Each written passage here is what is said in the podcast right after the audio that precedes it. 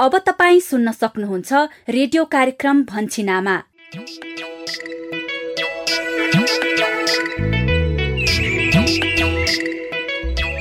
नमस्कार। रेडियो कार्यक्रम लहर भन्छिन आमाको नयाँ दुई सयौं सारांश भागमा स्वागत गर्छु म यशोदा। कार्यक्रममा हामी हरेक साता यसै समय हजार दिने आमा र बच्चाको स्वास्थ्य र पोषणका विषय वस्तुहरू समेट्छौ। यिनै विषयमा तपाईँ हाम्रे बस्ती र समुदायका कथा सुन्छौ। साथमा तपाईँकै अनुभवहरूलाई समेट्छौ।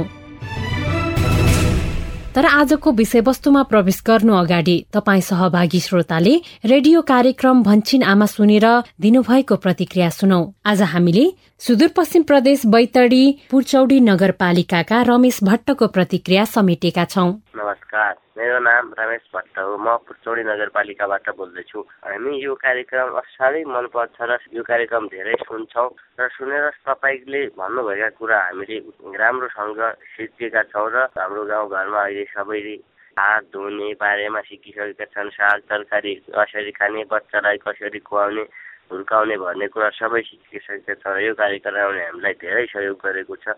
यो कार्यक्रमले यसै गरी राम्रोसँग चलोस् भन्न चाहन्छु।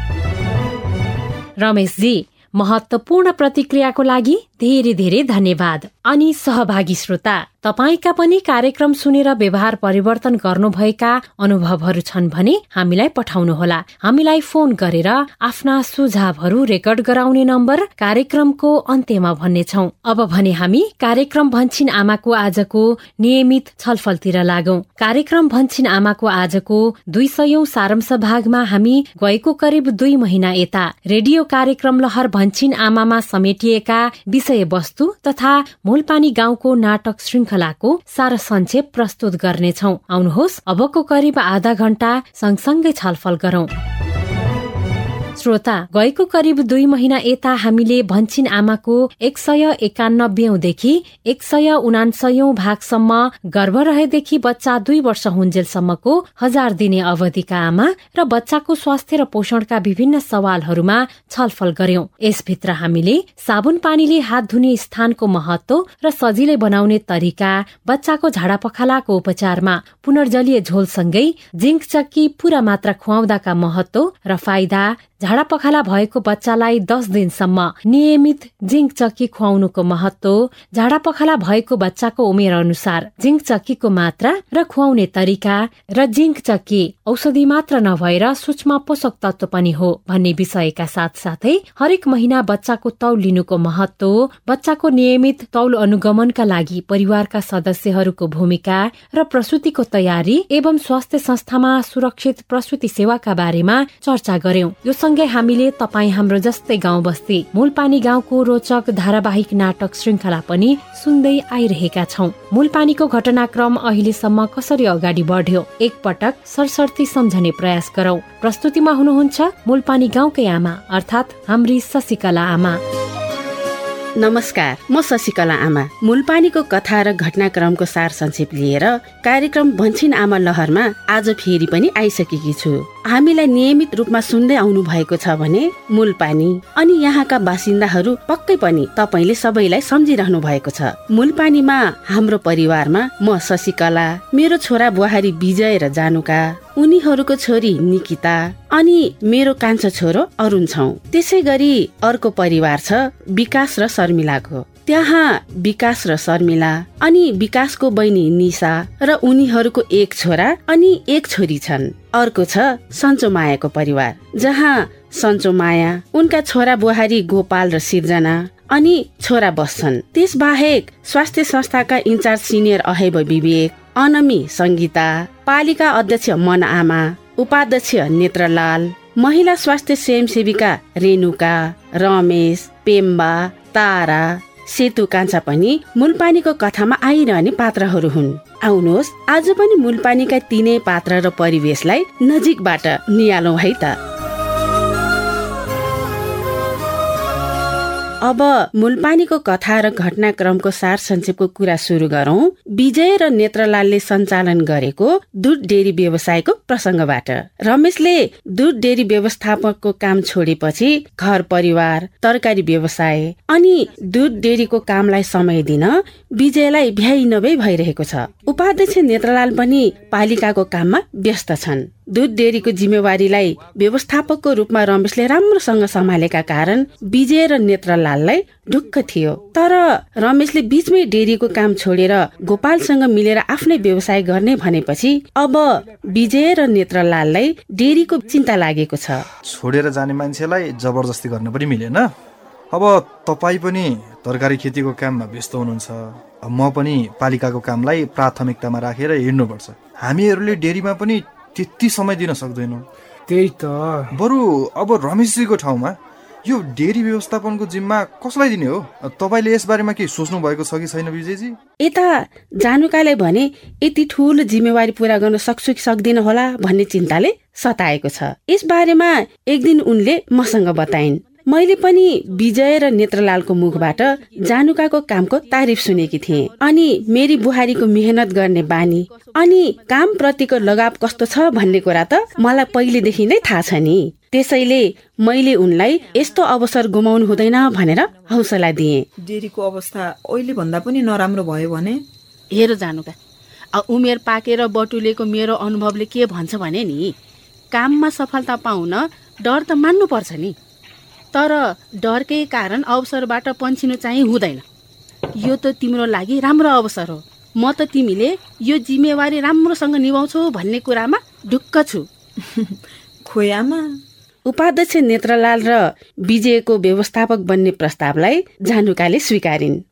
उनी डेरी व्यवस्थापकमा नियुक्त भएदेखि दैनिक दस लिटर भन्दा बढी दुध ल्याउने किसानलाई प्रोत्साहन रकम र उन्नत जातको घाँसको बिउ वितरण गर्नेदेखि डेरीमा दुध ल्याउन सजिलो होस् भनेर किसानलाई दुध बोक्ने क्यान बाँड्ने सम्मका राम्रा कामहरू भएका छन्। छोटो समयमा उनले डेरीमा राम्रै काम गरिरहेकी छिन् भन्ने कुरा नेत्रलालजीले बेला बेलामा भनिरहनुहुन्छ। तपाईँको सफल नेतृत्वको लागि धन्यवाद छ है जानुकाजी जे होस् डेरी व्यवस्थापक भएको छोटो समयमै यहाँले जुन आत्मविश्वास र दक्षताका साथ काम गरिरहनु भएको छ यो निकै तारिफ योग्य छ। आगामी दिनमा पनि दुध डेरीले यस्तै सफलताहरू पाइरहनेछ भन्नेमा आशावादी छौँ है हामी। धन्यवाद उपाध्यक्षज्यू। तपाईँले मलाई विश्वास गरेर जुन जिम्मेवारी दिनुभएको छ त्यसको कदर गर्दै यस डेरीलाई अझ राम्रो बनाउन म सधैँ प्रयासरत रहनेछु। यता विकासकी बहिनी निशाले पनि धेरै पढेर संगीता जस्तै बन्ने सपना देखेकी छिन्। निशाको सपना पूरा गराउन विकासको पूरा साथ र समर्थन छ। त्यति मात्र होइन श्रीमती शर्मिलालाई पनि आफू जस्तै व्यवसायी बन्न सघाइरहेका छन्। श्रीमान विकासकै साथ र सहयोगले त हो नि। शर्मिला पनि मोबाइल मर्मत पसल एक्लैले चलाउन सक्षम भएकी छिन्। यही सहकार्य र साथकै कारण अहिले विकासले कम्प्युटर र ल्यापटप मर्मतको तालिम पनि लिन थालेका छन्। उहाँ त कम्प्युटर ल्यापटप बनाउने तालिम लिन सुरु गर्नु भएको छ नि आँगा। त्यसैका लागि बजारसम्म जानु भएको छ। ओहो हो र?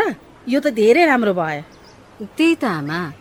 पालिका नजिकै भएकोले ल्यापटप कम्प्युटर बनाउने कामहरू आइरहन थाल्यो। अनि बजारसम्म लगेर बनाएर ल्याइदिनु भन्दा। आफैले सिप किन नसिक्ने त भन्ने सल्लाह भयो बुढाबुढीमा। अनि बुढा सिक्नपट्टि लाग्नुभयो। ठिक छ ठिक छ। मिलेर गर्नुपर्छ।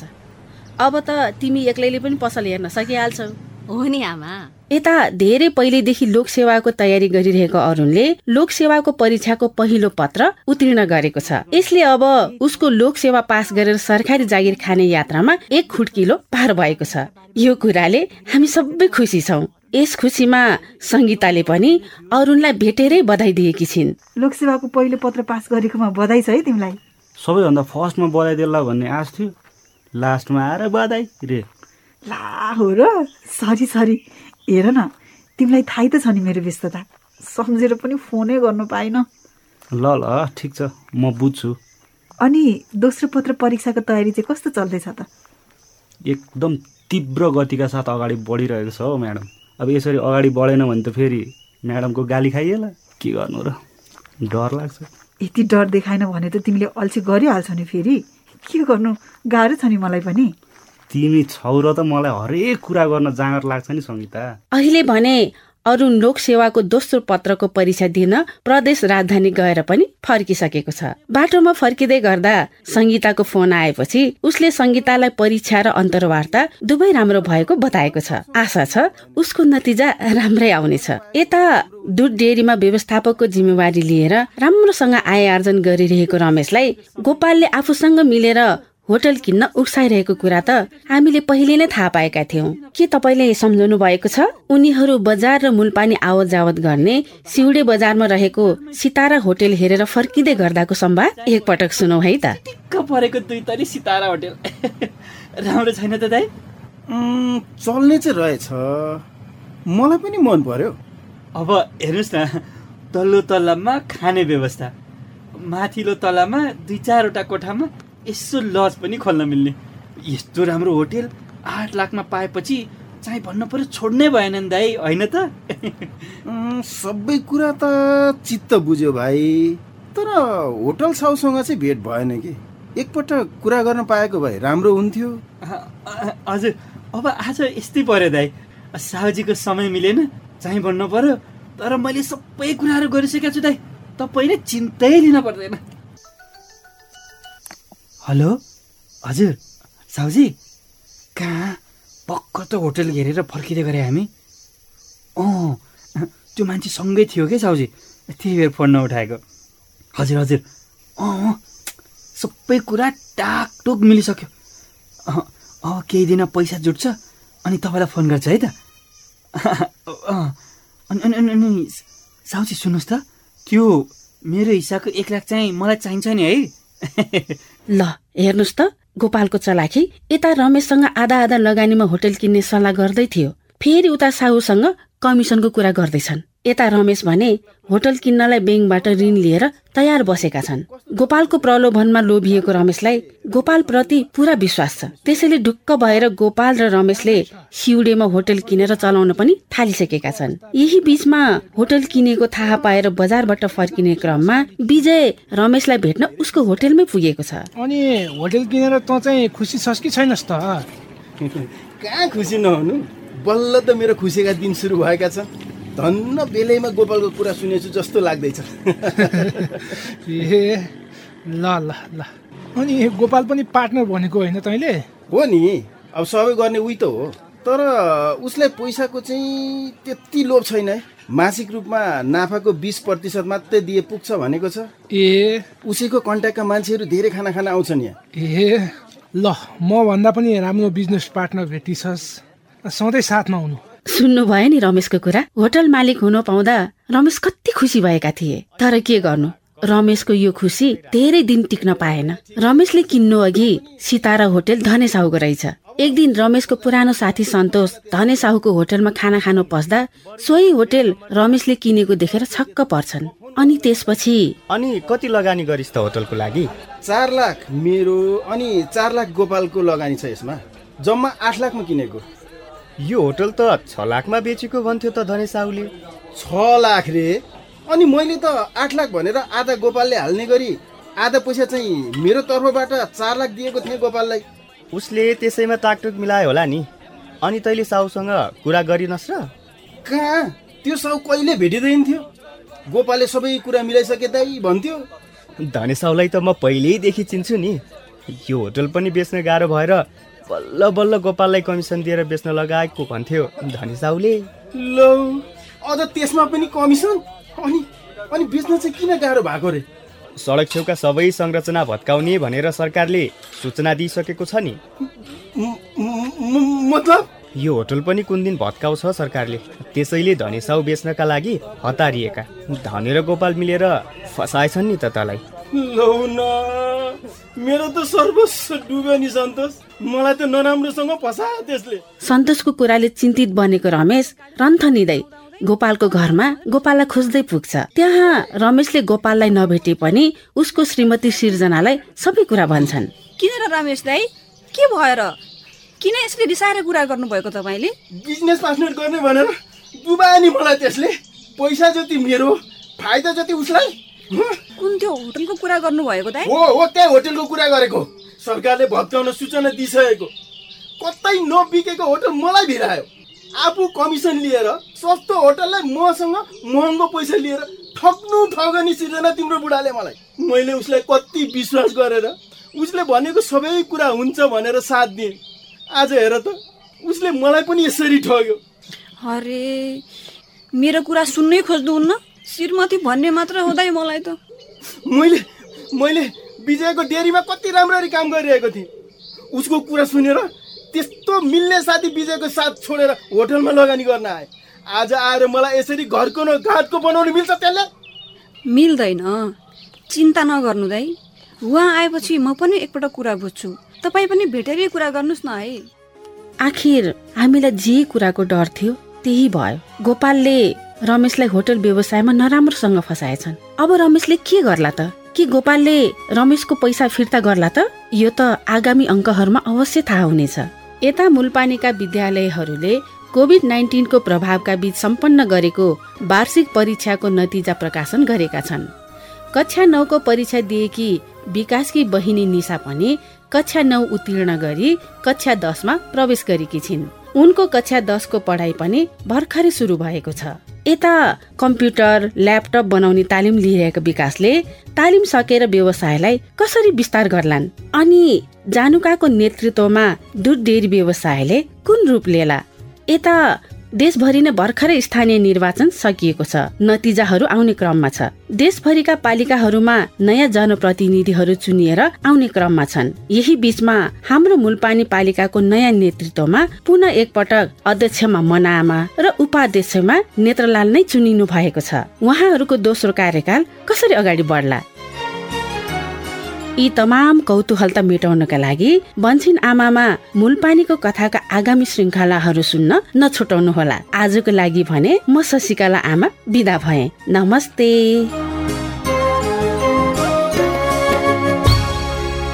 भन्छिन आमा परिवारकै स्वास्थ्यका लागि। कार्यक्रम लहर भन्छिन आमामा भर्खरै हामीले। तपाईँ हाम्रो जस्तै गाउँ बस्ती मूलपानी गाउँको धारावाहिक रूपमा प्रस्तुत भएको कथाको अहिलेसम्मको घटनाक्रम र पात्रहरूको दैनिकीका बारेमा संक्षिप्तमा सुन्यौं। कार्यक्रममा अब भने हामी पछिल्लो करिब दुई महिना यता एक सय एकानब्बेदेखि एक सय उनासयौं भागसम्म छलफल गरेका विषय वस्तुलाई सारा संक्षेपमा सम्झिनेछौ। प्रस्तुतिमा हुनुहुन्छ सहकर्मी गोविन्द।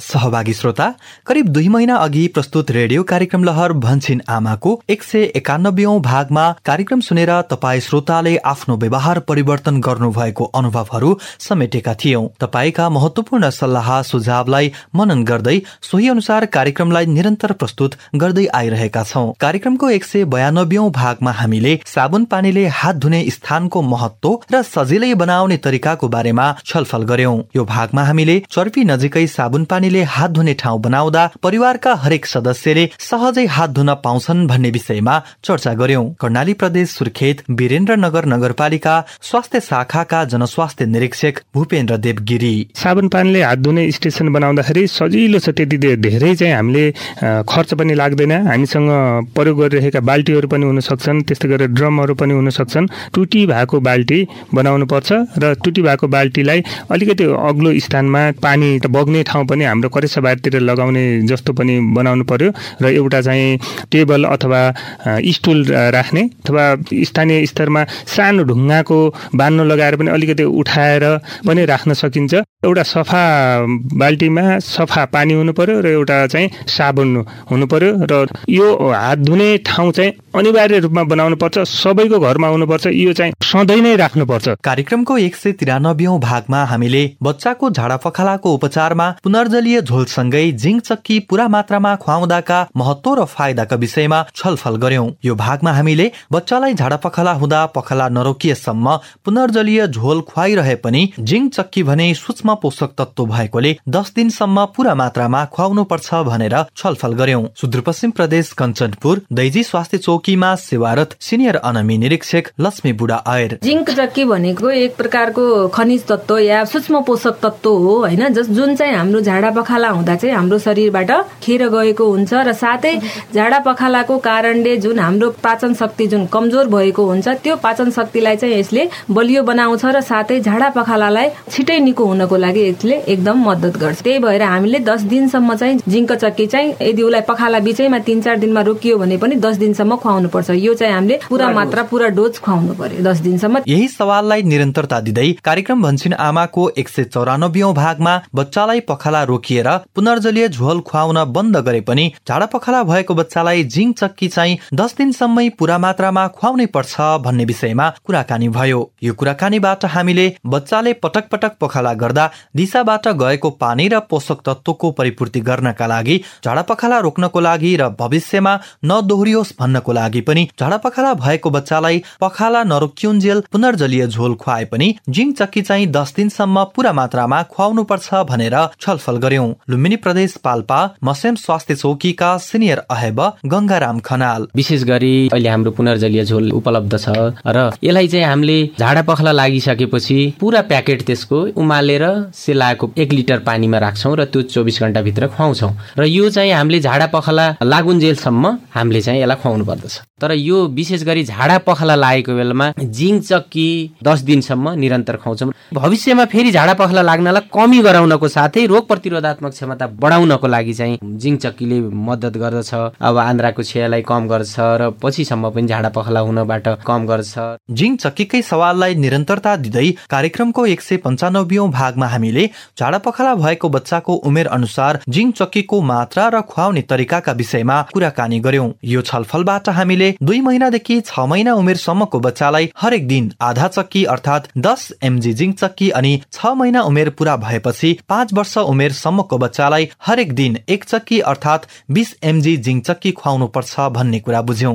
गण्डकी प्रदेश बागलुङ नगरपालिका स्वास्थ्य शाखामा सेवारत सिनियर अहेब अधिकृत दिल्ली प्रसाद आचार्य। दुई महिनादेखि छ महिनासम्मको बच्चालाई हामीले दस एमजीको जिङ चक्की दिन्छौँ। अर्थात् अहिले जिङ चक्की बिस एमजीको ट्याब्लेटमा उपलब्ध हुन्छ र हामीले त्यसलाई आधा चक्की जिङ चक्की दिन्छौँ। दुई महिनादेखि छ महिनासम्मको बच्चालाई भने छ महिनादेखि पाँच वर्षसम्मको बच्चालाई हामी बिस एमजी जिङ चक्की नियमित रूपमा दस दिनसम्म दिन्छौँ। दिनको एक चक्कीका दरले बच्चाको झाडा पखालाको उपचारमा जिङ चक्की महत्वपूर्ण सूक्ष्म पोषक तत्व हो भन्ने विषयलाई कार्यक्रमको एक सय छयानब्बे भागमा हामीले उठायौं। यो छलफलबाट हामीले जिङ चक्की औषधि मात्र नभएर सूक्ष्म पोषक तत्व भएकोले यसले झोल पदार्थ आन्द्राबाट छिटो सोच्न मदत गरी रोग छिटो निको हुन्छ र चिकित्सा हुनबाट बचाउने तथा रोगसँग लड्ने शक्तिको विकास गराउने भएकोले दस दिनसम्म जिङ चक्कीको सेवन अनिवार्य छ भनेर बुझेका थियौं।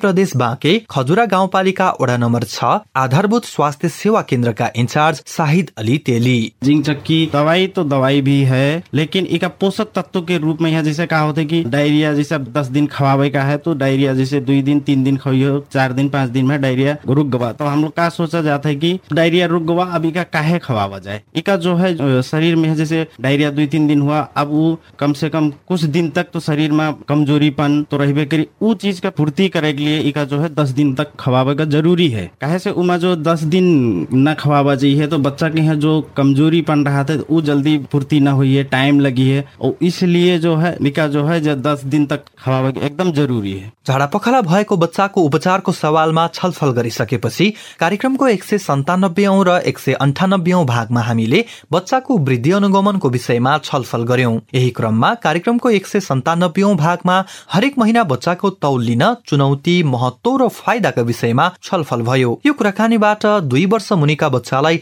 हरेक महिना स्वास्थ्य संस्था वा गाउँघर क्लिनिक लगेर तौल लिनाले बच्चाको सम्पूर्ण पोषण स्थिति थाहा हुन्छ। त्यसैले दुई वर्षसम्मको बच्चालाई खोप लगाउन लैजाँदा मात्र तौलिने नभएर हरेक महिना तौल लिनुपर्छ भन्ने कुरा थाहा पायौं। सुदूरपश्चिम प्रदेश डडेलधुरा अमरगढी नगरपालिका तीन घटाल स्वास्थ्य चौकी प्रमुख लोकराज पनेरू। स्वास्थ्य संस्थामा लैजाएर एकै तौल लिने कुरा मात्रै नभइकन उनको कुपोषणको स्थिति जान्ने अन्य तरिकाहरू पनि अपनाइनान् जसै उनको पाखुराको मध्यभागको मोटाइ कति छ कुपोषित छ कि छैन हरियो रातो पहेलोमा क्याम्प पढ्यो बच्चा त्यो मूल्याङ्कन हुन्छ ठ्याक्कै उचाइ पनि थाहा हुन्छ सबै तरिकाबाट उसको चाहिँ पोषण स्थितिको मापन अद्दावाम यसै गरी कार्यक्रमको एक सय अन्ठानब्बे भागमा हामीले बच्चाको नियमित तौल अनुगमनका लागि परिवारका सदस्यको भूमिकाका विषयमा छलफल गर्यौं। यो छलफलमा दुई वर्ष उमेरसम्म हरेक महिना बच्चाको तौल लिनका निम्ति परिवारका हरेक सदस्यले पनि उत्तिकै सक्रियता देखाउनु पर्छ भन्ने सवालमा कुराकानी भएको थियो। बागमती प्रदेश सिन्धुपाल्चोक सानो सिरुबारी स्वास्थ्य चौकीमा सेवारत हेल्थ असिस्टेन्ट सबिना सापकोटा।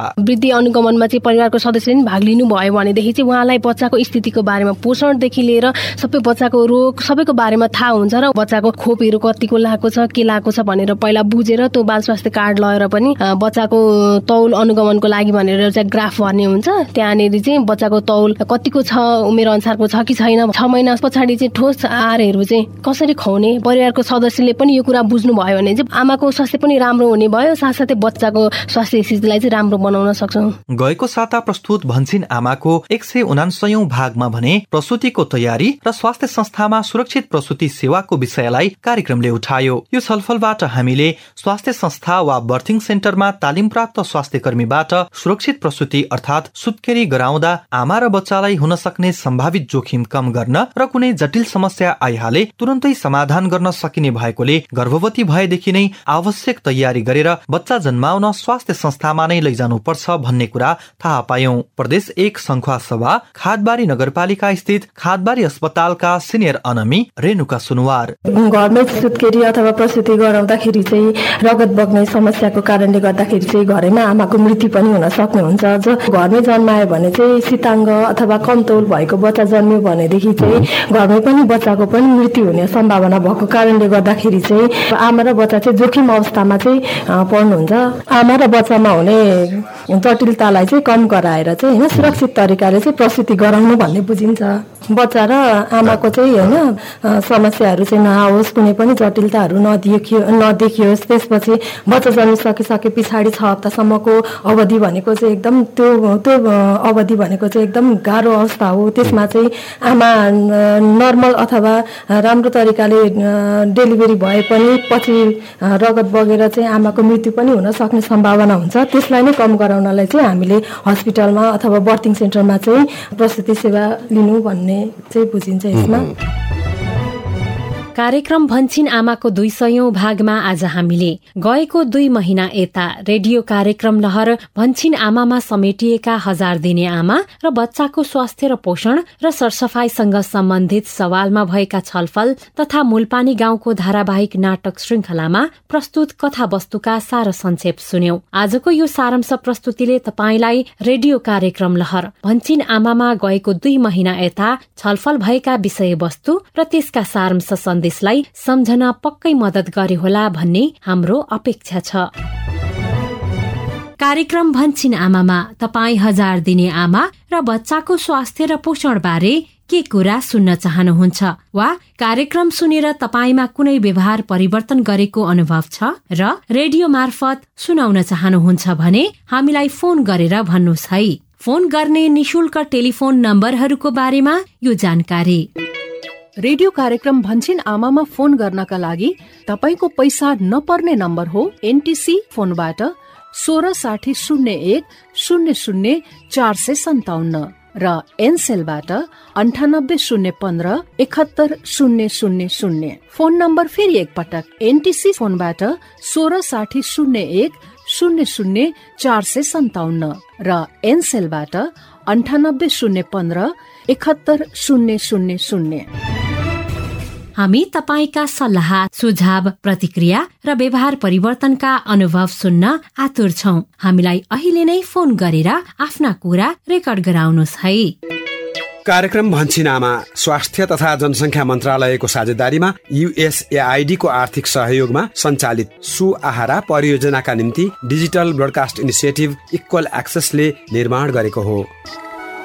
छुट्टिनु अघि छोटो जानकारी। हाम्रो प्रस्तुति रेडियो कार्यक्रम लहर भन्छिन आमाको स्थानीय भाषागत संस्करणहरू सुदूरपश्चिम प्रदेश केन्द्रित क्षेत्रका लागि डोटेलीमा भन्ने छन् आमा लुम्बिनी प्रदेश केन्द्रित क्षेत्रका लागि अवधि तथा भोजपुरीमा। अम्मा कहथे र यो सँगै नेपाली भाषामा भन्छिन आमा नाममा देशभरिका डेढ सय भन्दा बढी स्थानीय एफएमहरूबाट हरेक आइतबार बिहान साढे सात बजेदेखि सुन्न र प्रत्यक्ष छल छलफलमा सहभागी हुन तपाईँलाई हाम्रो सादर आग्रह छ। अब भने आजको लागि रेडियो कार्यक्रम लहर भन्छिन आमाको यो केन्द्रीय संस्करणबाट विदा माग्ने बेला पनि हुने लाग्यो। आजको लागि रेडियो कार्यक्रम लहर भन्छिन आमाका सबै सहकर्मीहरू पवन सुशीला सतीश किस्मती गोविन्द सरिता रजनी अनि प्रविधि सहयोगी दिनेश तथा सम्पूर्ण स्थानीय एफएम सहकर्मीहरू सहित म यशोदा पनि विदा भए। नमस्ते। भन्छिन आमा परिवारकै स्वास्थ्यका लागि।